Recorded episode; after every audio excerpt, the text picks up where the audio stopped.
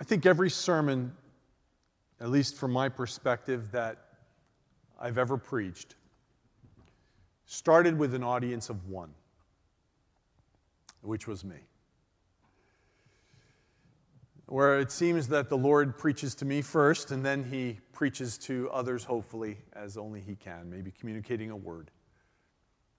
Well, this, this message this morning, I think, is a message for me.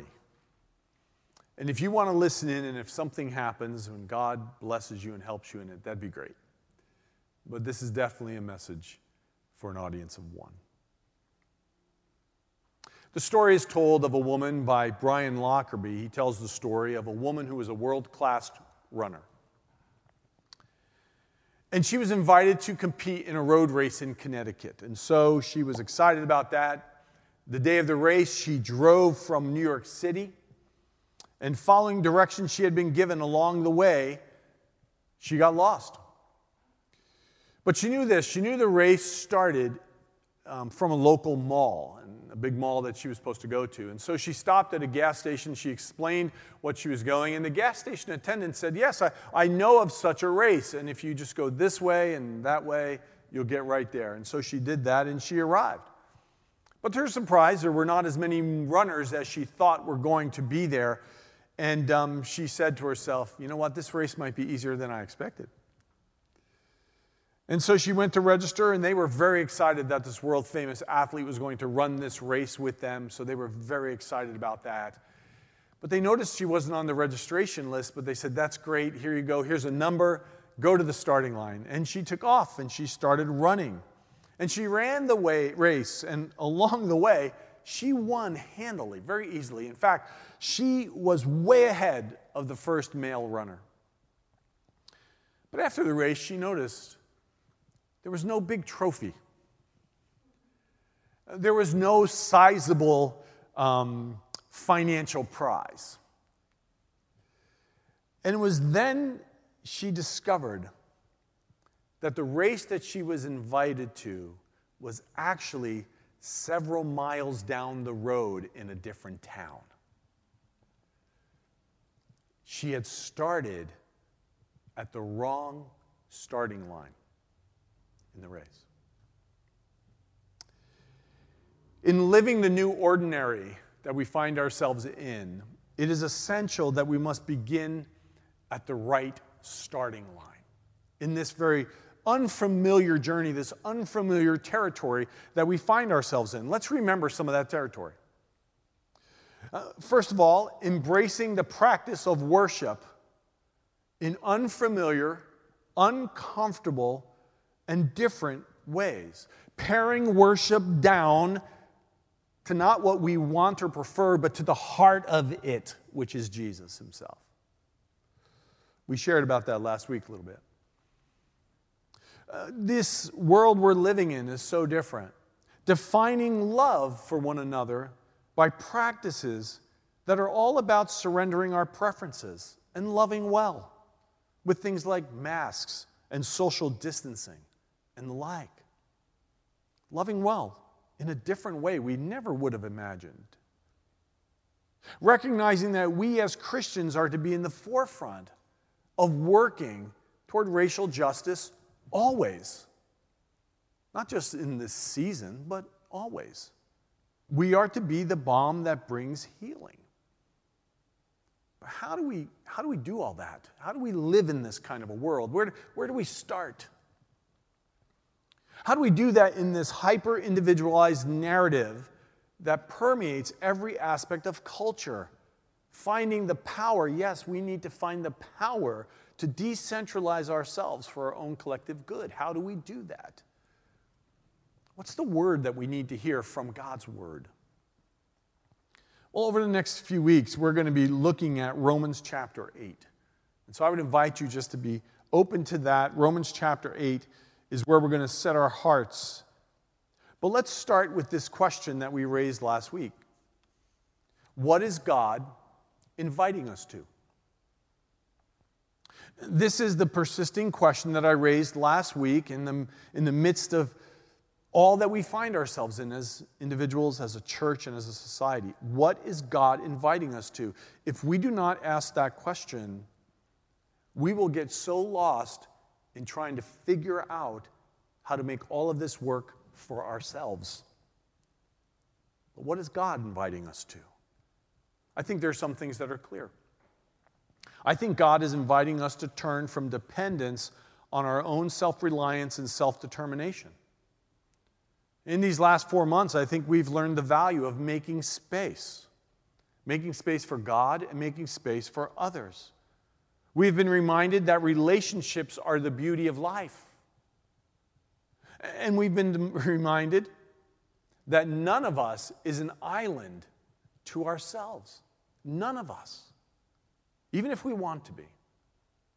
So, as we, we're feeling those things, as we're thinking about those things, I wonder is that God reminding us of those things?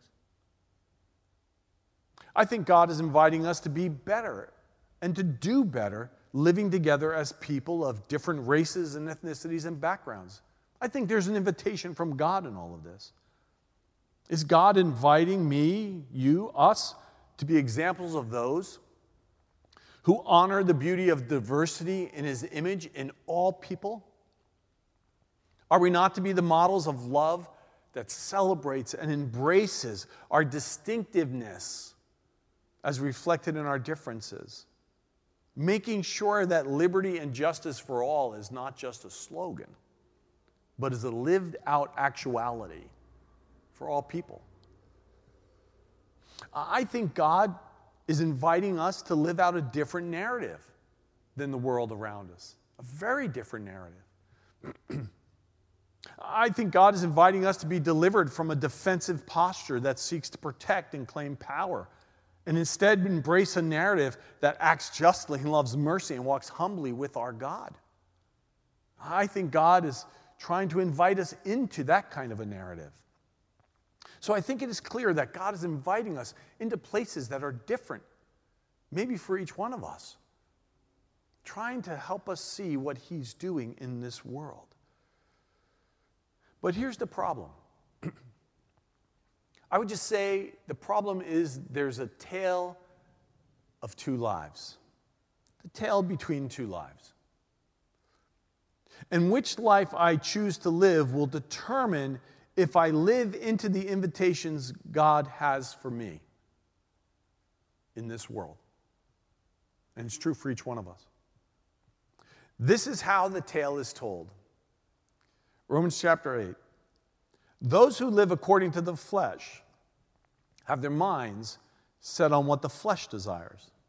But those who live in accordance with the Spirit have their minds set on what the Spirit desires. See, this is the tale between two lives. It's really a battleground, it's a battle between two mindsets. And this is critical for us. What is your mindset? What is my mindset? Or, as William Greathouse called it, what is the orienting focus of my life? What will it be? What is the starting place for the way you walk into the world.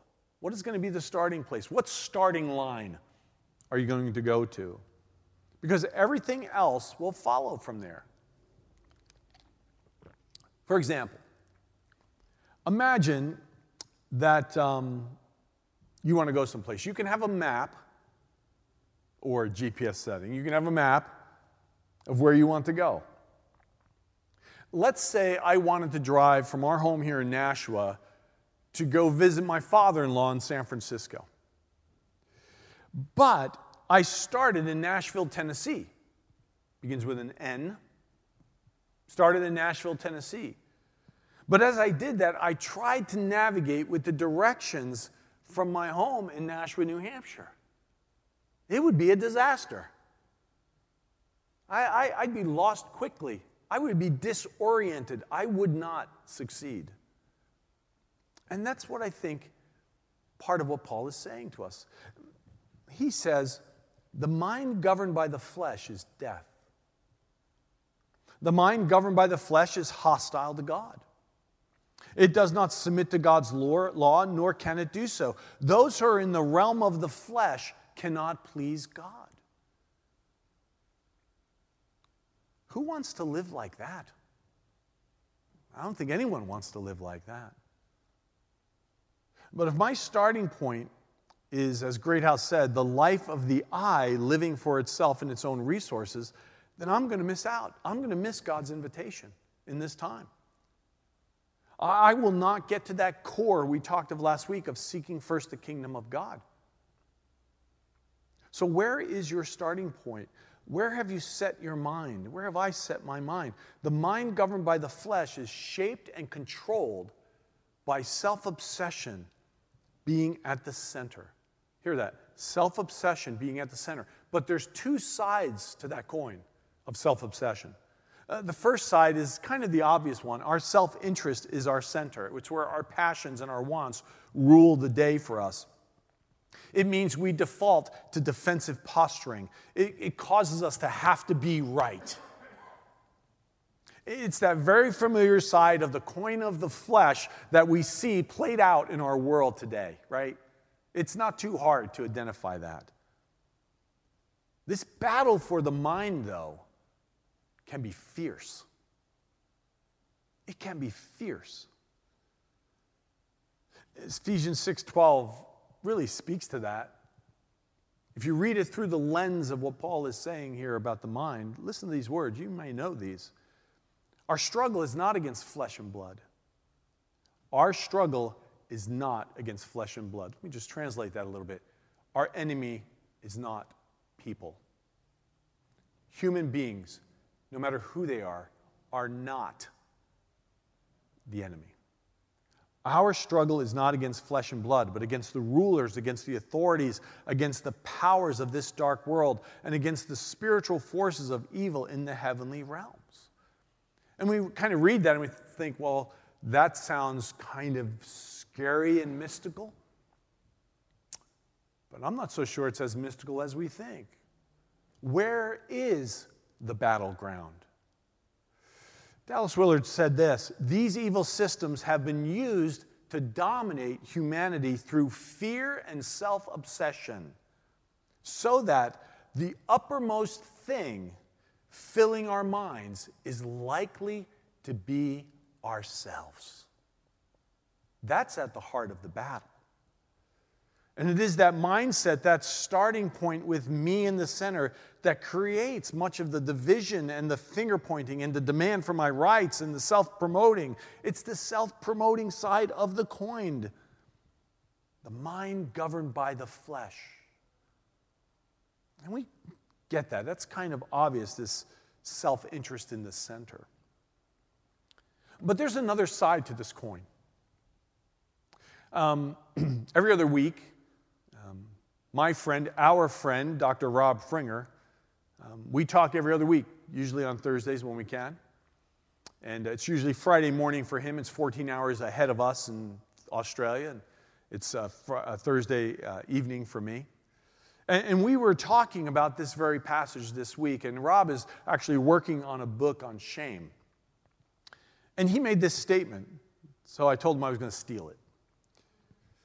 The difference between guilt and shame is this guilt is recognizing I have done something wrong, shame is believing I am something wrong. Hear it again. Guilt is recognizing I have done something wrong. Shame is believing I am something wrong. Do you see how that is the other side of the coin of self obsession. Uh, on the one side is this self centricity that makes my preferences, my rights, my wants the center of my universe. On the other side of that coin, it is seeing yourself as less than. Less than what God sees you to be, what God sees me to be, as someone worthy only of shame. It is living with a self deprecating mindset. You see, both of these sides, both of these sides of the coin, are hostile to God. Both of them are hostile to God's view of us both of them are the mind of the flesh. One, trying to get everything I want and making it about me. The other, viewing myself as less than what God has for me, has made me to be. But you see, the whole point of what we read in Romans 8 isn't, isn't the mindset of the flesh. That's not the point being made here. The point being made here is this we do not have to be stuck living according to the flesh, whichever side of the coin it is. Whether it's the side of the coin that makes life all about me, or the side of the coin where there's been times and periods and days in my life that I've struggled with, which is what I think of myself and my own worth and shame. Whichever side of the coin. So imagine a different invitation. What is God inviting us to in these days? Imagine a different invitation. So now there is no condemnation for those who belong to Christ Jesus. And because you belong to Him, the power of the life giving Spirit has freed you from the power of sin that leads to death. Romans 8 1 and 2. There is no condemnation, therefore, there is no condemnation for those who belong to Christ Jesus. Now, this morning, I invite you to do something. I invite you to close your eyes. Close your eyes and imagine the answer in your life to this question What does a no condemnation life look like for you? What does that look like? To live out life without any condemnation in your heart. What does that look like? And now, imagine this. Close your eyes and imagine this. What does a no condemnation of others life look like for you? What does that look like?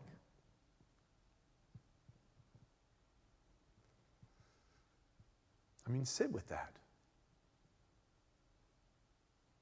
That's the invitation here. That's the invitation to live a life centered in the embrace of Jesus Christ by the power of the Spirit. Tish Warren said, We left on our own deserve condemnation. But we are not left on our own. Amen. Left to our own, we deserve condemnation, but we are not left on our own.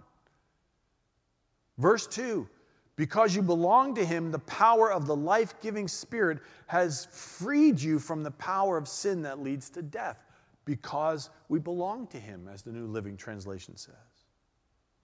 And what that means for you and me in the church in a world like ours is that we can live out a different narrative. That in our struggles and failures, and even our sin, there is opportunity. There's opportunity for the grace of God to do something new. In that moment of the flesh, where we fail and we want to beat ourselves up, there's an opportunity for the Spirit to work in our lives. We can be a different kind of people in this world. Uh, we are given the ability through His Spirit the presence of Jesus in us, to see others through the eyes of Christ. We can have a different mindset. The mindset that the world is not just about us, and the mindset that says that God is for us.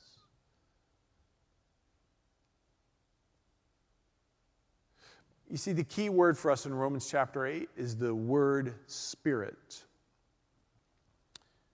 It is the mention of the Holy Spirit repeatedly that captures our attention in this passage. 31 times in the entire book of Romans, the Holy Spirit is mentioned. 21 of the 31 times are right here in Romans 8. 21 times.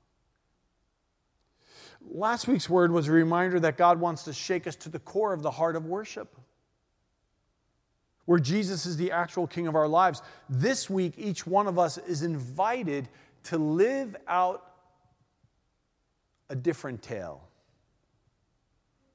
to live out the tale of a different life to live with a different mindset, to, to possess a different orienting focus for our lives. We are invited to the no condemnation life in the power of the Holy Spirit. No condemnation towards ourselves and no condemnation towards our world around us. Those who live, it says in Romans, in accordance with the Spirit, have their minds set on what the Spirit desires. The mind governed by the Spirit is life and peace. You, however, are not in the realm of the flesh, but are in the realm of the Spirit. If the Spirit of Him who raised Jesus from the dead is living in you, He who raised Christ from the dead will also give life to your mortal bodies because of His Spirit who lives in you. What an amazing invitation that is. What is before us in these times, my friends, what we're facing in these times, cannot be faced in our own strength. We, we, we, we cannot be facing this in our own power, centered in our own resources, focused on our own desires and preferences. It just can't happen. We need God. And this invitation that's before us is one we can take God up on. all the things we have been talking about, all the things in these weeks, sacrificing for others as we continue to process through a pandemic. What if we all just adopt the attitude that we're going to sacrifice for one another? Can't do that on our own. I can't. Need the Spirit of God to help us with that.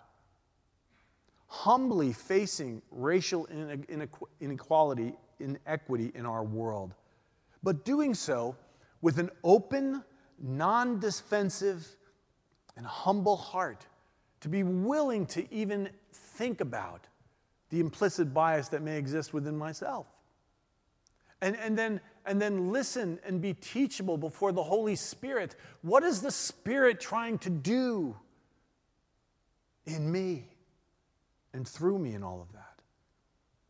Embracing a different narrative than that of caustic division that places people in my preconceived categories. Well, that's the way they are, that's who they are, and then we judge them accordingly and we leave them there. You see, this all requires something way beyond me, way beyond you. It requires the mind that's governed by the Spirit, which is life and peace. So, do you hear the invitation from God today? He invites us in this beautiful, fresh way to a life and a power that is beyond you and me. It's beyond anything that the world can give us. He invites us to that so that we can find this freedom He's promised to us here. It's the freedom to live free from condemnation of ourselves and others. It's the freedom to face those ways in which I blow it and to give that to Jesus and let Him redeem it. It's the freedom to know that God is at work even in the suffering of our world. It's the freedom to be able to listen to the experiences of others, not in judgment, but with humility, with a teachable spirit to the Spirit and from the Spirit. It's the freedom to actually live a life of life and peace that the Spirit gives us, showing that to the world. Eh, that's either all true or, or it's not. And we can just cut this section of the Bible out and burn it. But this is the promise for us. This is the invitation for us. Isn't that amazing? We are invited to allow God to fill us with His Spirit and displace our self obsession. We are still living in these very human bodies and lives, but the Spirit orients us to a new way of living. We can be filled with the Spirit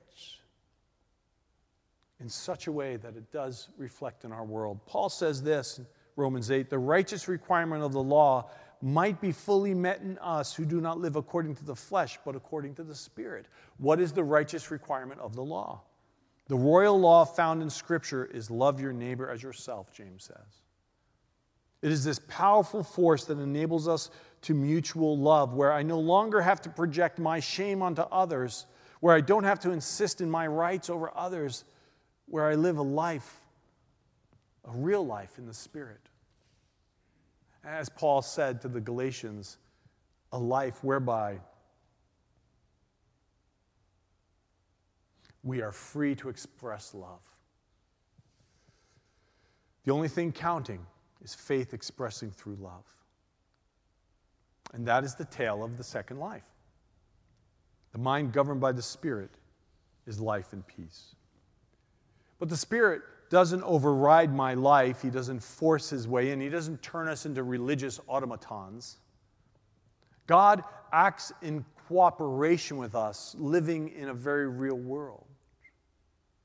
It's like a dance. I know I've shared this before, but to this day, I do not believe I've ever seen a couple dance more fluidly or beautifully than my sister Carol and her husband Scott at their wedding. They began this amazingly artful expression of love, and it was captivating. They were in sync with one another in a way I just have never seen. It was beautiful, it's amazing. And then in the middle of that, another couple kind of jumped in. They decided to jump on the dance floor, and, and they were like getting attention in the middle of their dance. And they were erratic, and they were gyrating, and they were anything but artistic. But Carol and Scott just kept on moving in such rhythm and grace that it was breathtaking. I remember, I could see it clearly. You know, life without the Spirit, life without the Spirit, is like the couple who, in their insecurity, hit the dance floor trying to make a statement and draw attention to themselves. But life in the Spirit is like a dance between a couple with no statement to make, no agenda to force, no shame to hide, just a desire to be connected to one another, issuing in this beautiful display of love. See, I think that's what the world needs, don't you? I think we've had enough of erratic, self focused dancing in our world. It is the connected life with Christ, filled with His Spirit, marked by a mindset oriented toward God, towards His desires. Not a product of individual effort, but the power of the collaborative life with the Holy Spirit, where we fully and freely surrender to Him, and where He births in us the mindset of the Spirit. Isn't that what we really need in this world? Isn't that what we really need in this time? Isn't this the answer to rhetoric that tears others down, to social discord? Isn't this what is needed for us to actually work toward the collective good of others in our world? Could it be that with a mind governed by the Spirit that is life and peace, our living will bring that life and peace to the social order of our world.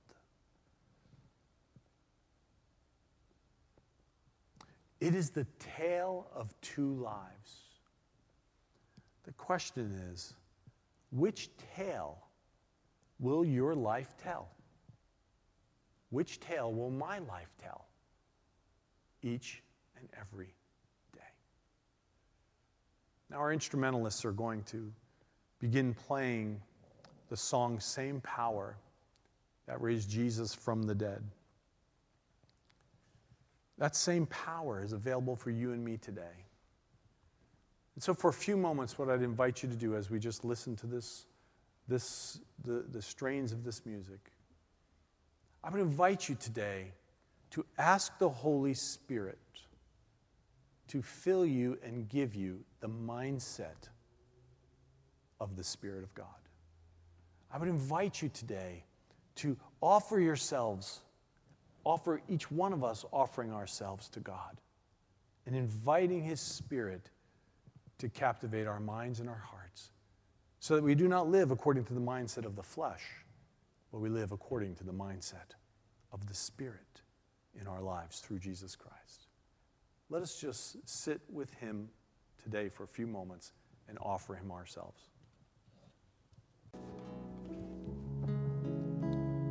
The same power that raised Jesus from the dead,